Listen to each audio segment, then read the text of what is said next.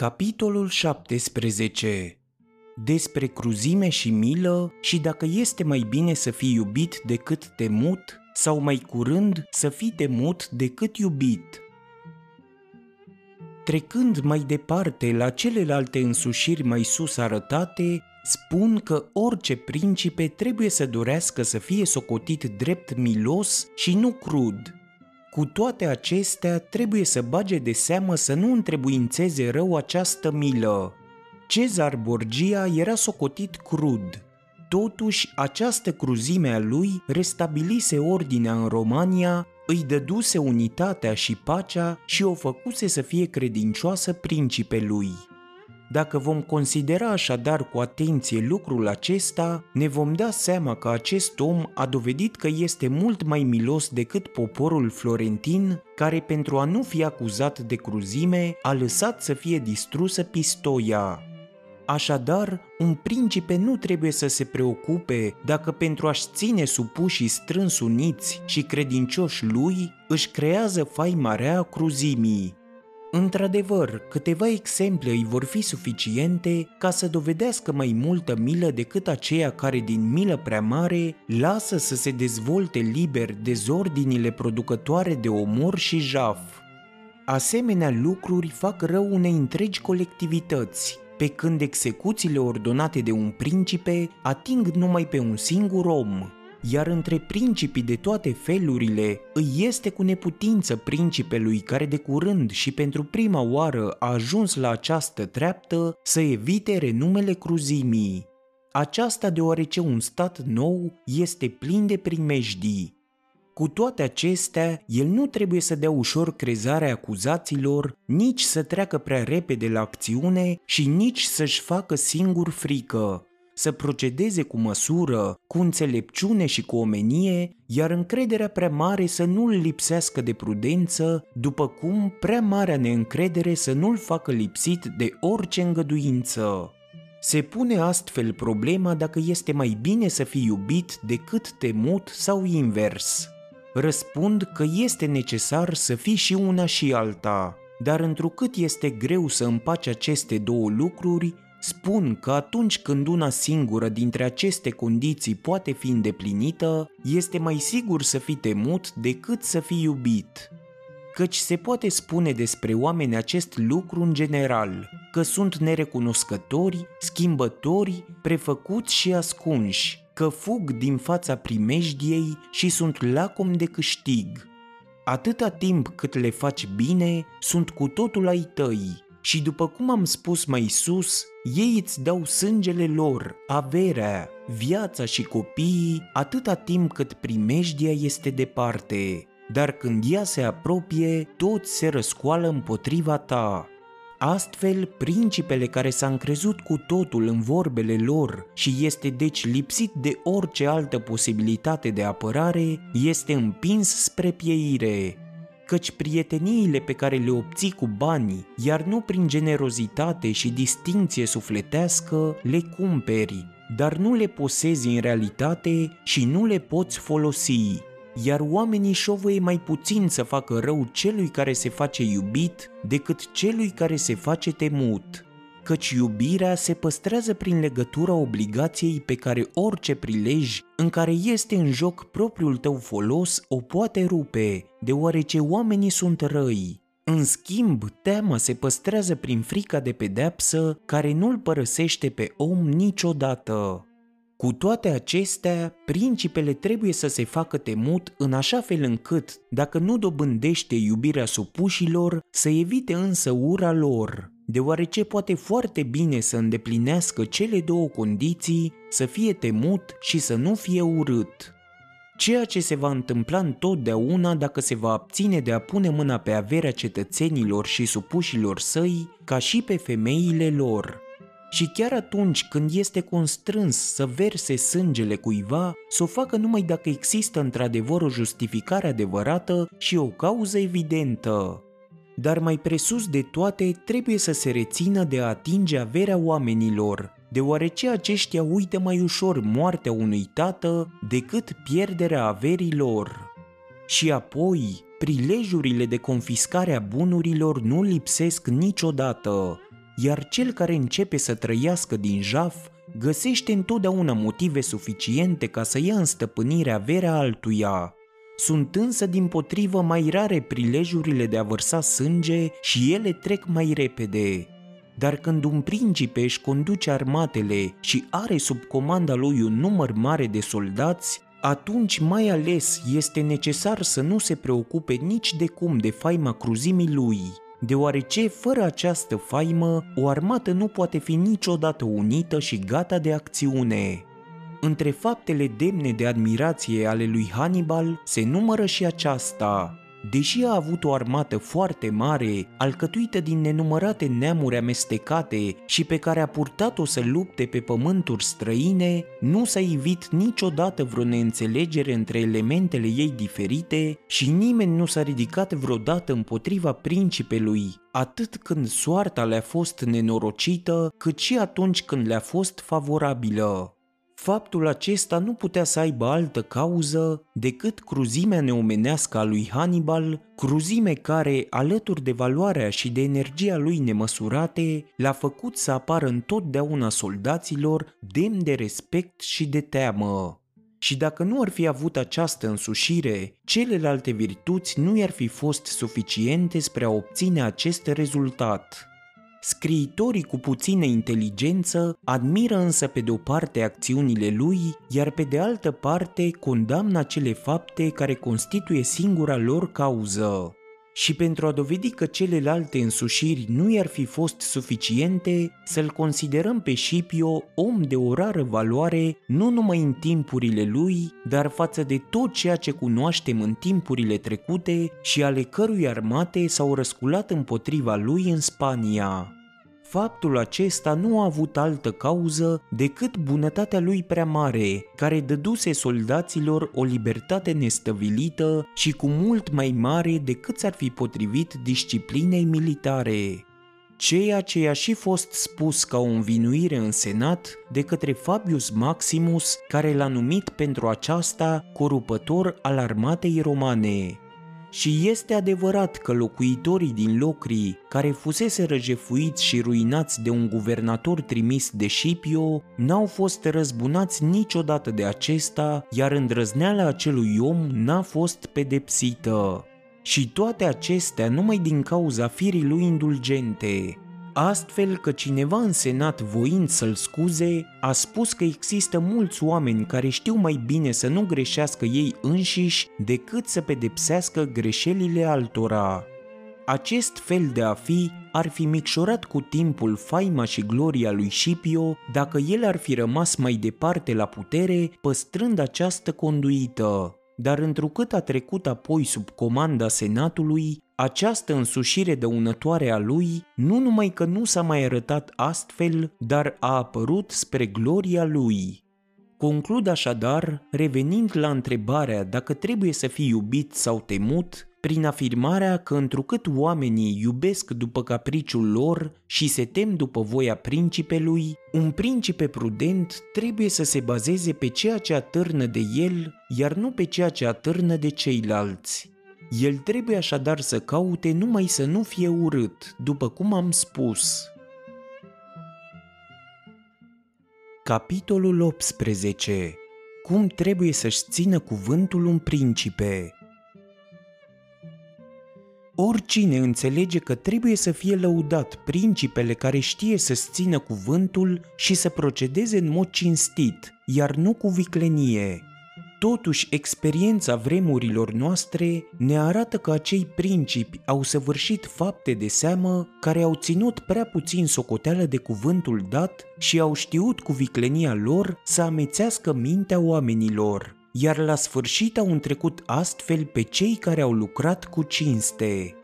Trebuie să știți așadar că există două feluri de a lupta, unul bazat pe legi, celălalt pe forță. Cel din tâi este propriu oamenilor, al doilea aparține animalelor. Dar întrucât primul nu este de multe ori suficient, trebuie să recurgem la al doilea. Așadar, îi este necesar principelui să știe să se comporte tot atât de bine ca animal cât și ca om. Scriitorii vechi au recomandat acest lucru principilor într-un mod alegoric.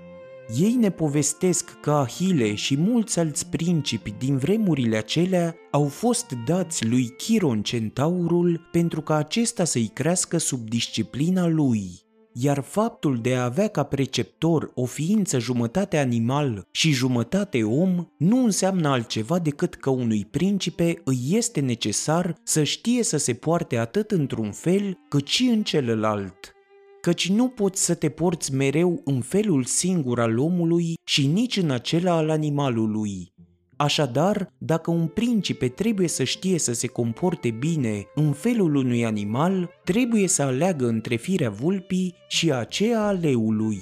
deoarece leul nu se apără de cursele ce îi se întind, iar vulpea de asemenea nu se apără de lupi. Trebuie așadar să fii vulpe spre a recunoaște cursele și leu spre a-i speria pe lupi. Cei care procedează numai în felul leului nu sunt deloc pricepuți. Așadar, un stăpânitor puternic nu poate și nici nu trebuie să-și țină cuvântul atunci când aceasta se întoarce împotriva lui și când motivele care l-au făcut să promită un anumit lucru au încetat de a mai exista. Dacă oamenii ar fi toți buni, preceptul meu nu ar avea valoare, dar întrucât sunt răi și nu-și țin cuvântul dat, nici tu nu trebuie să-l ții față de ei.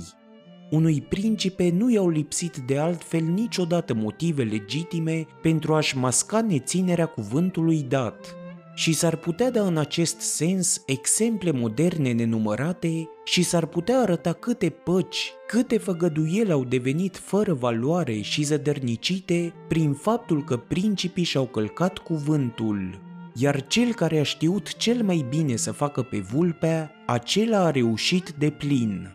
Trebuie să știi însă să-ți maschezi bine această natură de vulpe și deci să știi să te prefaci și să te ascunzi, deoarece oamenii sunt atât de naivi și se supun atât de ușor nevoilor prezente, încât cel care înșală va găsi întotdeauna pe unul care să se lase a fi înșelat. Dintre exemplele recente, nu aș vrea să nu menționez unul anumit. Alexandru al VI-lea nu a făcut niciodată altceva și nici nu s-a gândit la altceva decât să înșele pe oameni și a găsit întotdeauna elementele potrivite spre a o face. N-a existat într-adevăr niciodată un om care să-ți spună un lucru cu mai multă siguranță și să ți-l confirme cu jurăminte mai multe, dar care să-l observe mai puțin.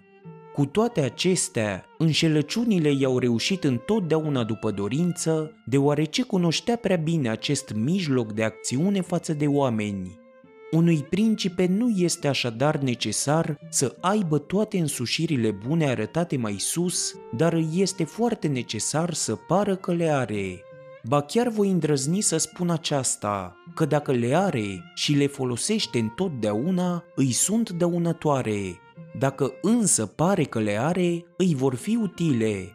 Astfel, faptul de a părea milos, credincios, uman, integru și religios este folositor. Dar totodată va trebui să fii mereu gata ca atunci când nu trebuie să pari astfel, să poți și să știi să te comporți tocmai din potrivă. Și trebuie să știm mai departe că un principe, și mai ales un principe nou, nu poate să respecte toate acele virtuți pentru care oamenii sunt socotiți în general ca buni, deoarece pentru a-și păstra statutul, el este constrâns adeseori să lucreze împotriva cuvântului dat, împotriva milei, a omeniei, a religiei.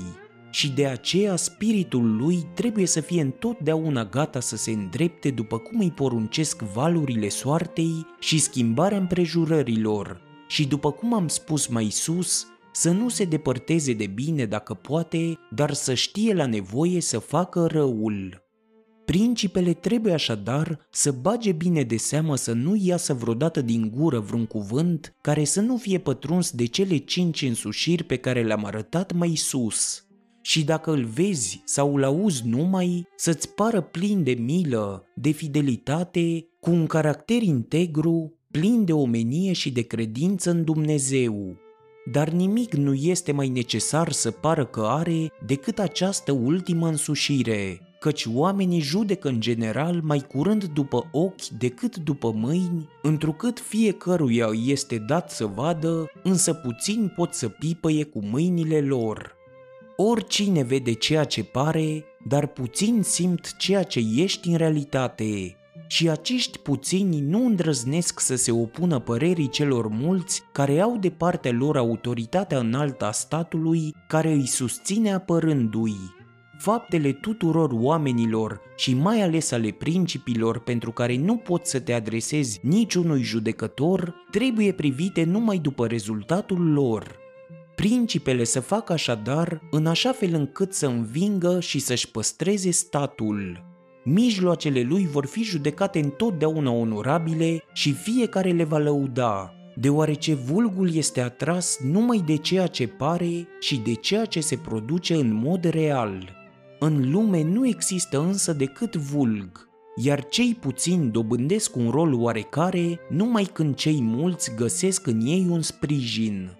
Un principe din timpurile noastre pe care nu este potrivit să-l numim, nu face altceva decât să predice tot timpul pacea și credința în Dumnezeu și este cel mai mare dușman al uneia și al alteia. Căci atât una cât și cealaltă, dacă le-ar fi observat, le-ar fi făcut să-și piardă de mult și puterea și statul. Capitolul 19 cum trebuie să ne ferim de a fi urâți și disprețuiți. Dar deoarece n-am vorbit decât despre însușirile cele mai însemnate dintre cele pe care le-am numit mai sus, vreau să tratez despre celelalte pe scurt, cuprinzându-le în această considerațiune generală, anume că principele trebuie, după cum am spus în parte mai adineauri, să se ferească de acele lucruri care pot trezi ura și disprețul față de el. Și ori de câte ori va fi reușit să facă aceasta, își va fi îndeplinit bine rolul și astfel celelalte greșeli pe care le-ar săvârși nu-i vor mai fi primejdioase. Oamenii îl vor urâ mai ales, după cum am spus, dacă se va arăta lacom și se va face stăpân pe averile și pe soțiile supușilor săi. De aceste fapte trebuie să se ferească, deoarece atâta timp când nu le iei oamenilor, în majoritatea lor, nici averea, nici onoarea, ei trăiesc mulțumiți și nu ai de luptat decât împotriva ambiției câtorva pe care o poți înfrânge în mai multe feluri și cu ușurință.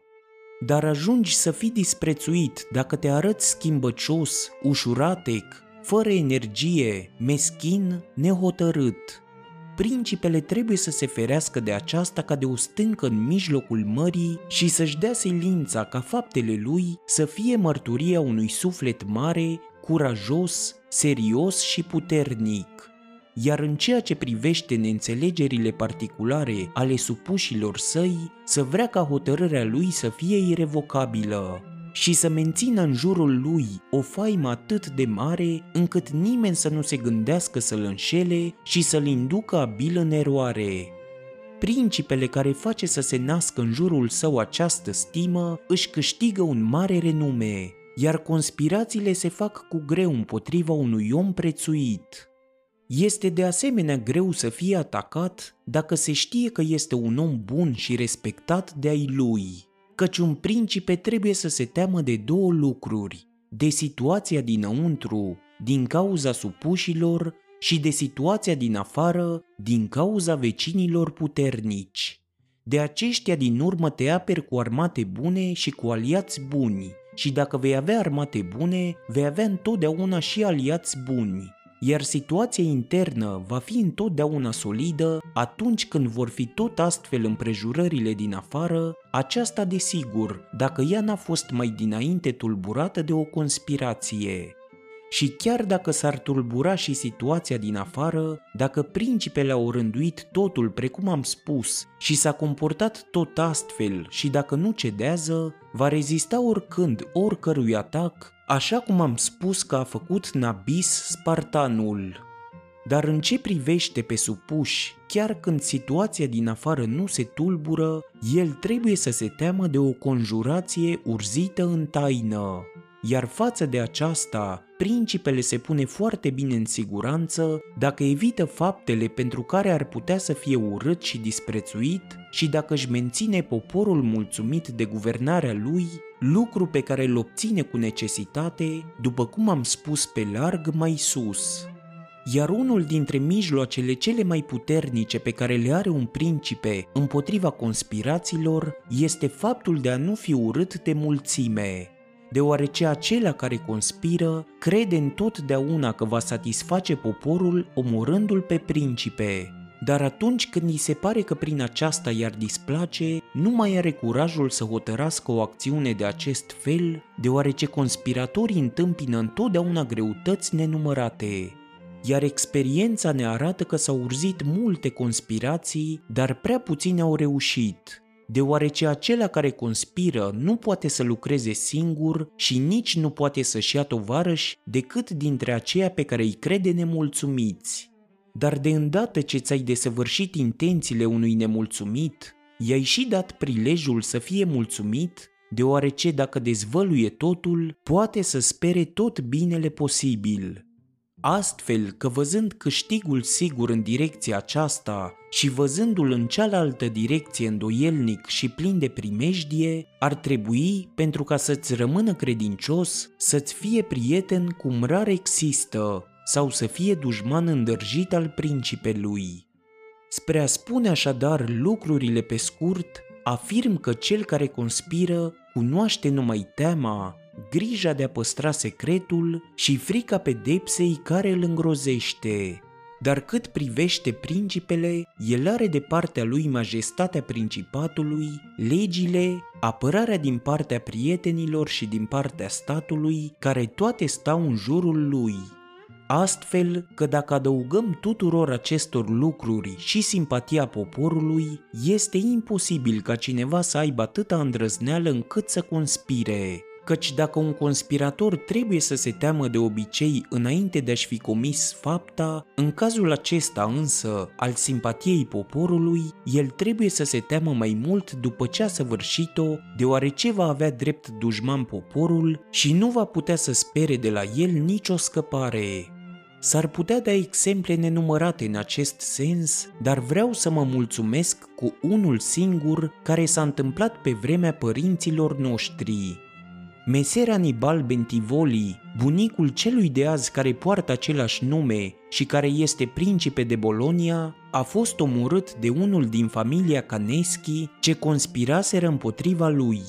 El nu a lăsat ca urmaș decât pe meser Giovanni, care era încă foarte mic, dar îndată după săvârșirea crimei, întreg poporul s-a ridicat și a ucis pe toți cei din neamul Caneschi, lucrul care s-a produs prin aceea că familia lui Bentivolio se bucura în vremea aceea de multă dragoste din partea poporului. Și această dragoste era într-adevăr atât de mare încât după moartea lui Anibal, nerămânând la Bolonia nimeni din această familie care să poată conduce statul și aflându-se că la Florența trăia un vlăstar din neamul acesta, care până acum fusese socotit fiu de fierar, trimiseră boloniezii să-l caute la Florența și îi încredințară cărmuirea orașului lor și fu guvernat de el până ce meser Giovanni ajunse la vârsta la care putea să ia în mână conducerea. Spun așadar în concluzie că un principe trebuie să se preocupe prea puțin de conspirații dacă poporul îi este favorabil,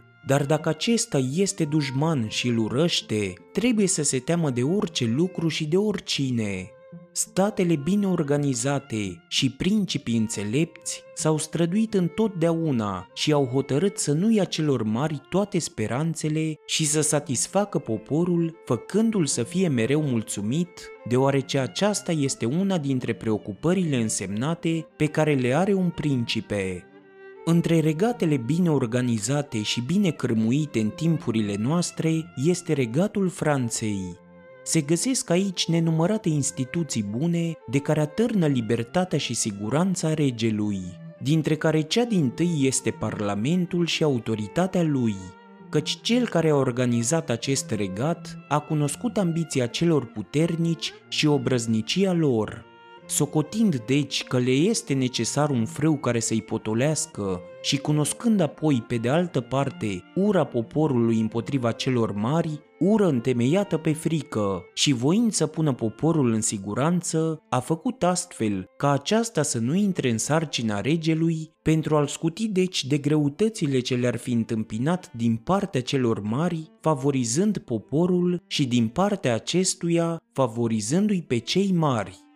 a constituit așadar un al treilea judecător care, fără a face să cadă asupra regelui nicio învinuire, să lovească în cei mari și să-i favorizeze pe cei mici. Această organizare nu putea într-adevăr să fie nici mai bună, nici mai înțeleaptă și nici să asigure mai mult liniștea regelui și a regatului. De unde putem deduce o altă constatare demnă de a fi însemnată anume că principii trebuie să facă astfel încât însărcinările grele să le dea spre îndeplinire altora și să păstreze pentru ei numai pe cele care le pot aduce favoarea poporului. Conclud așadar din nou spunând că un principe trebuie să-i prețuiască pe cei mari, dar să nu se facă urât de popor.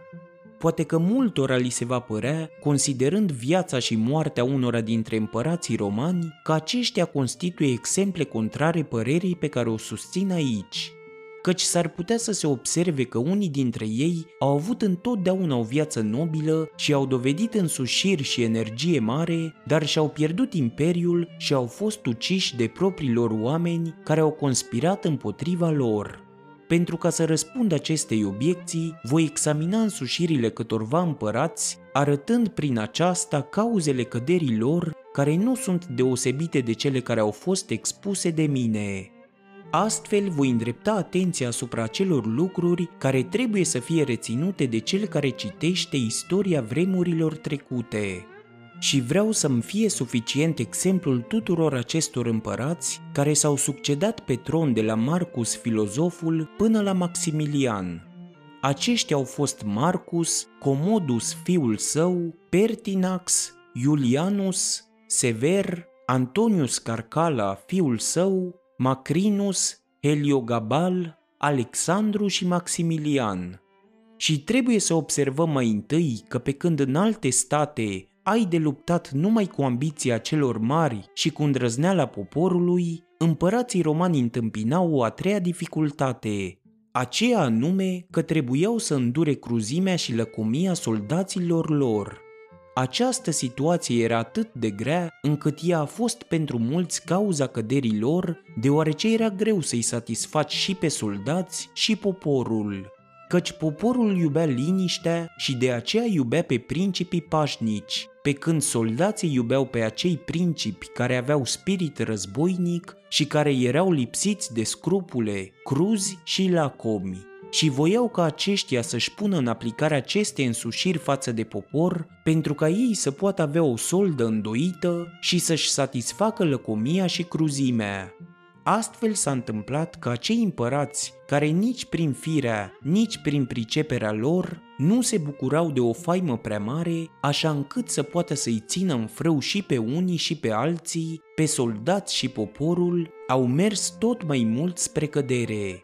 și cei mai mulți dintre ei, aceia mai ales care ajungeau să ocupe tronul ca oameni noi, când își dădeau seama cât este de greu să împace aceste două categorii de oameni, se hotărau să-i mulțumească pe soldați, ne luând în seamă faptul că prin aceasta făceau rău poporului.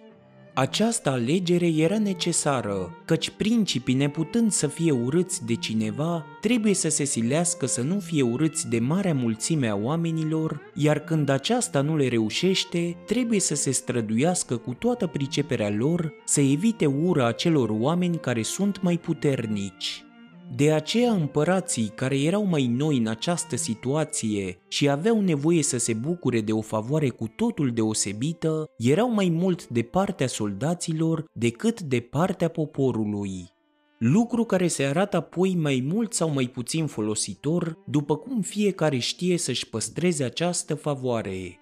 Motivele mai sus arătate au făcut ca Marcus, Pertinax și Alexandru care toți trei au avut o viață modestă, au iubit dreptatea, au fost dușmani ai cruzimii, au fost plini de omenie și blânzi, să aibă totuși un sfârșit trist afară de Marcus. El singur a trăit și a murit bucurându-se de toate onorurile, deoarece a urmat la tron prin drept de moștenire și astfel nu a avut nevoie să fie recunoscut nici de soldați, nici de popor. Având în plus și multe însușiri care îl făceau demn de respect, a reușit să-i domine cât timp a trăit și pe unii și pe alții, astfel că nu a fost niciodată nici urât, nici disprețuit. Dar Pertinax a devenit împărat contrar voinței soldaților, iar aceștia, obișnuiți să trăiască fără nicio lege în vremea lui Comodus, n-au vrut să primească viața cinstită la care noul împărat îi constrângea.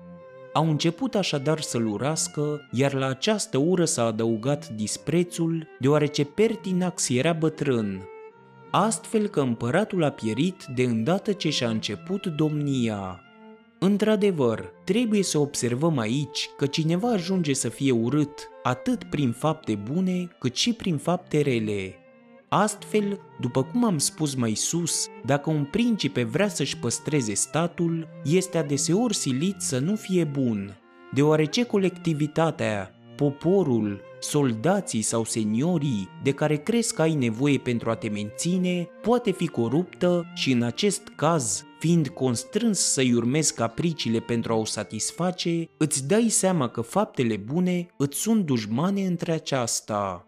Dar să trecem la Alexandru, care a fost atât de bun încât între alte laude care îi se aduc este și aceasta, că în cei 14 ani în care a guvernat imperiul nu a fost nimeni ucis fără să fi fost judecat.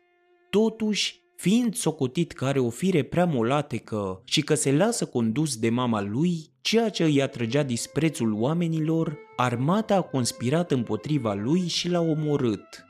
Vorbind acum din potrivă despre calitățile lui Comodus, Sever, Antonius Carcala și Maximilian, veți vedea că au fost foarte cruzi și lacomi, căci pentru a-i mulțumi pe soldați nu s-au oprit de la niciun fel de nedreptate dintre cele ce se pot săvârși împotriva poporului. Și toți, afară de Severus, au avut un sfârșit trist.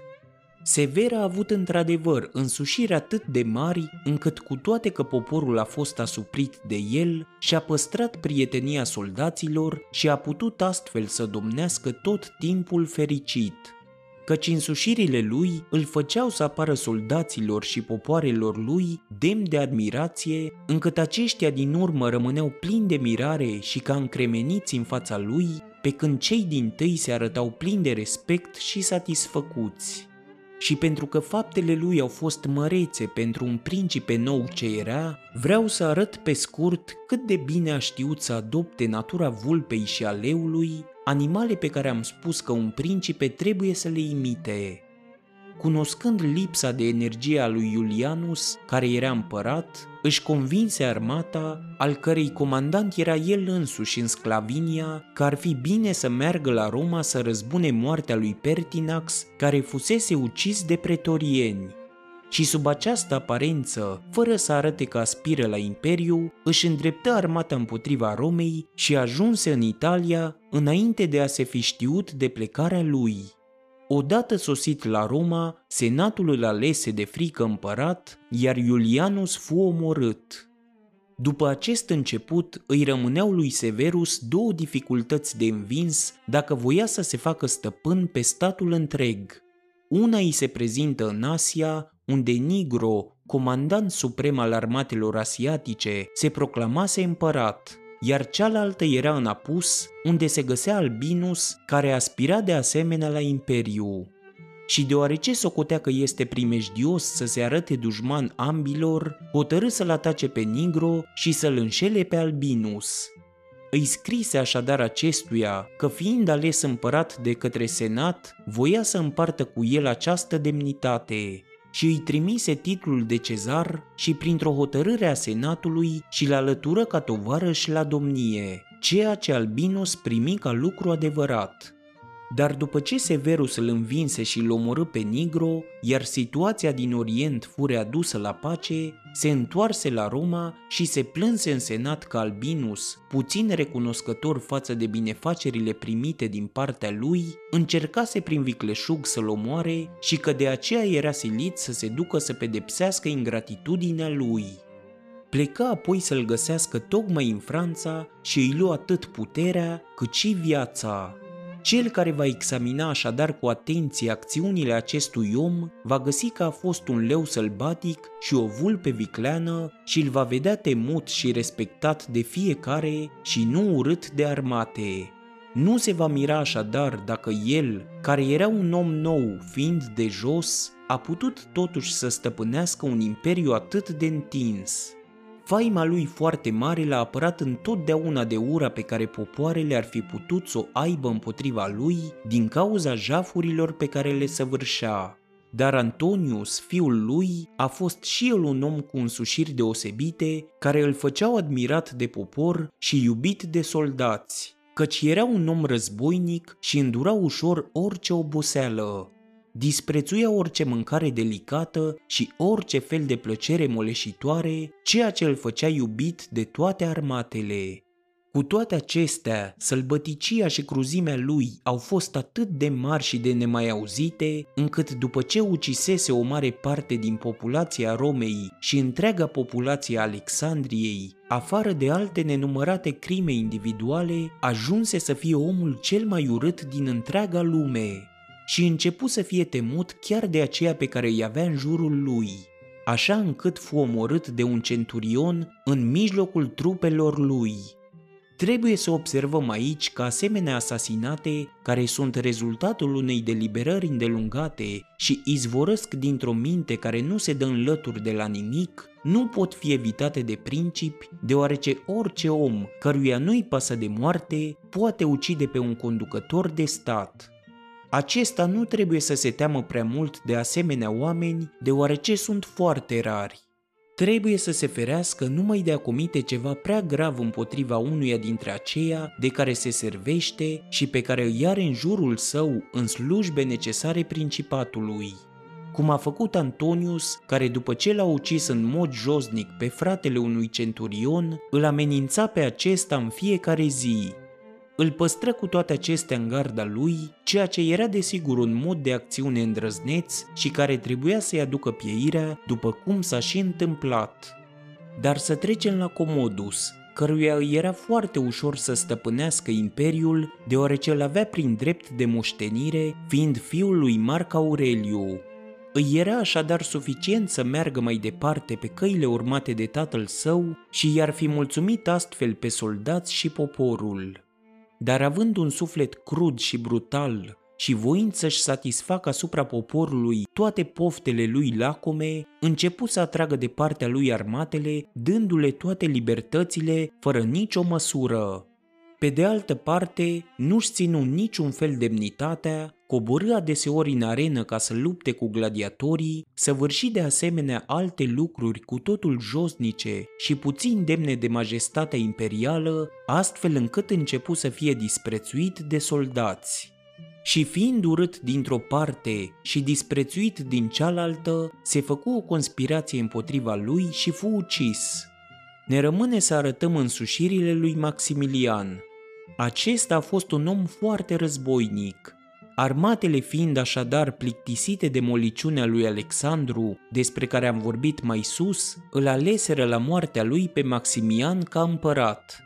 Acesta nu a ocupat multă vreme tronul, deoarece două lucruri l-au făcut să fie urât și disprețuit – mai întâi, faptul că era de origine foarte joasă, întrucât pe vremuri păscuse oile în Tracia, lucru prea bine cunoscut tuturor și care îl făcea foarte mult disprețuit de oricine. Al doilea, faptul că la începutul domniei amânase să se ducă la Roma și să ia în stăpânire tronul imperial, ceea ce îi crease faima unei mari cruzimi, deoarece prin prefecții lui la Roma și în alte locuri ale imperiului ordonase săvârșirea multor crime. Astfel că întreaga lume fiind pătrunsă de dezgust față de obârșia lui nedemnă și de ură ce izvora din teama cruzimilor lui, se produse împotriva mai întâi răscoala din Africa, apoi aceea a Senatului și a întreg poporului din Roma. Și întreaga Italie conspiră contra lui. La aceasta se adăugă propria lui armată. Ea asedia Aquileia și întâmpină greutăți în cucerirea cetății. Apoi, dezgustată de cruzimea împăratului și temându-se prea puțin de el, întrucât îl vedea înconjurat de atâția dușmani, îl ucise. Nu vreau să vorbesc nici despre Heliogabal, nici despre Macrinus, nici despre Iulianus, care fiind cu totul demn de dispreț, au fost repede nimiciți. Voi trece așadar la concluzia acestui punct – Spun deci că principii din vremea noastră întâmpină în guvernarea lor mai puțin această greutate de a trebui să-și satisfacă soldații într-un mod atât de deosebit, căci deși trebuie să ai față de ei o atenție oarecare, reușești totuși ușor, deoarece niciunul dintre acești principi de astăzi nu are armate tot atât de vechi ca guvernarea și administrația statului respectiv, cum erau armatele Imperiului Roman. Așadar, dacă în vremurile acelea era necesar să-i satisfaci pe soldați mai mult decât poporul, faptul se explică prin aceea că soldații aveau putere mai mare decât poporul. Astăzi, tuturor principilor, afară de sultanul turcilor și de acela al Egiptului, le este mai necesar să-și satisfacă mai mult poporul decât armatele, deoarece poporul poate mai mult decât armata face excepție sultanul turcilor, deoarece acesta are mereu în jurul lui 12.000 de soldați de infanterie și 15.000 de oameni formând cavaleria de care atârnă siguranța și forța statului. Și lăsând la o parte orice altă preocupare, acest principe trebuie să-și păstreze cu orice preț prietenia acestor oameni. Sultanul Egiptului de asemenea al cărui stat este în întregime în mâna soldaților, trebuie și el să-și păstreze prietenia soldaților fără să se mai intereseze de popor. Și trebuie să observați că acest stat al sultanului se deosebește cu totul de toate celelalte principate, căci este asemănător statului pontifical creștin, care nu poate fi numit nici principat ereditar, nici principat nou, deoarece sunt moștenitori și rămân stăpâni nu fiii vechiului principe, ci acela care este ales la această demnitate de cei care au autoritatea să o facă. Această orânduire fiind foarte veche, nu se poate vorbi în cazul acesta de un principat nou, întrucât nu se ivește aici niciuna din acele dificultăți proprii statelor noi căci cu toate că principele este nou, organizarea acestui stat este veche și este astfel încât oamenii își primesc principele ca și cum ar fi stăpânitorul lor ereditar.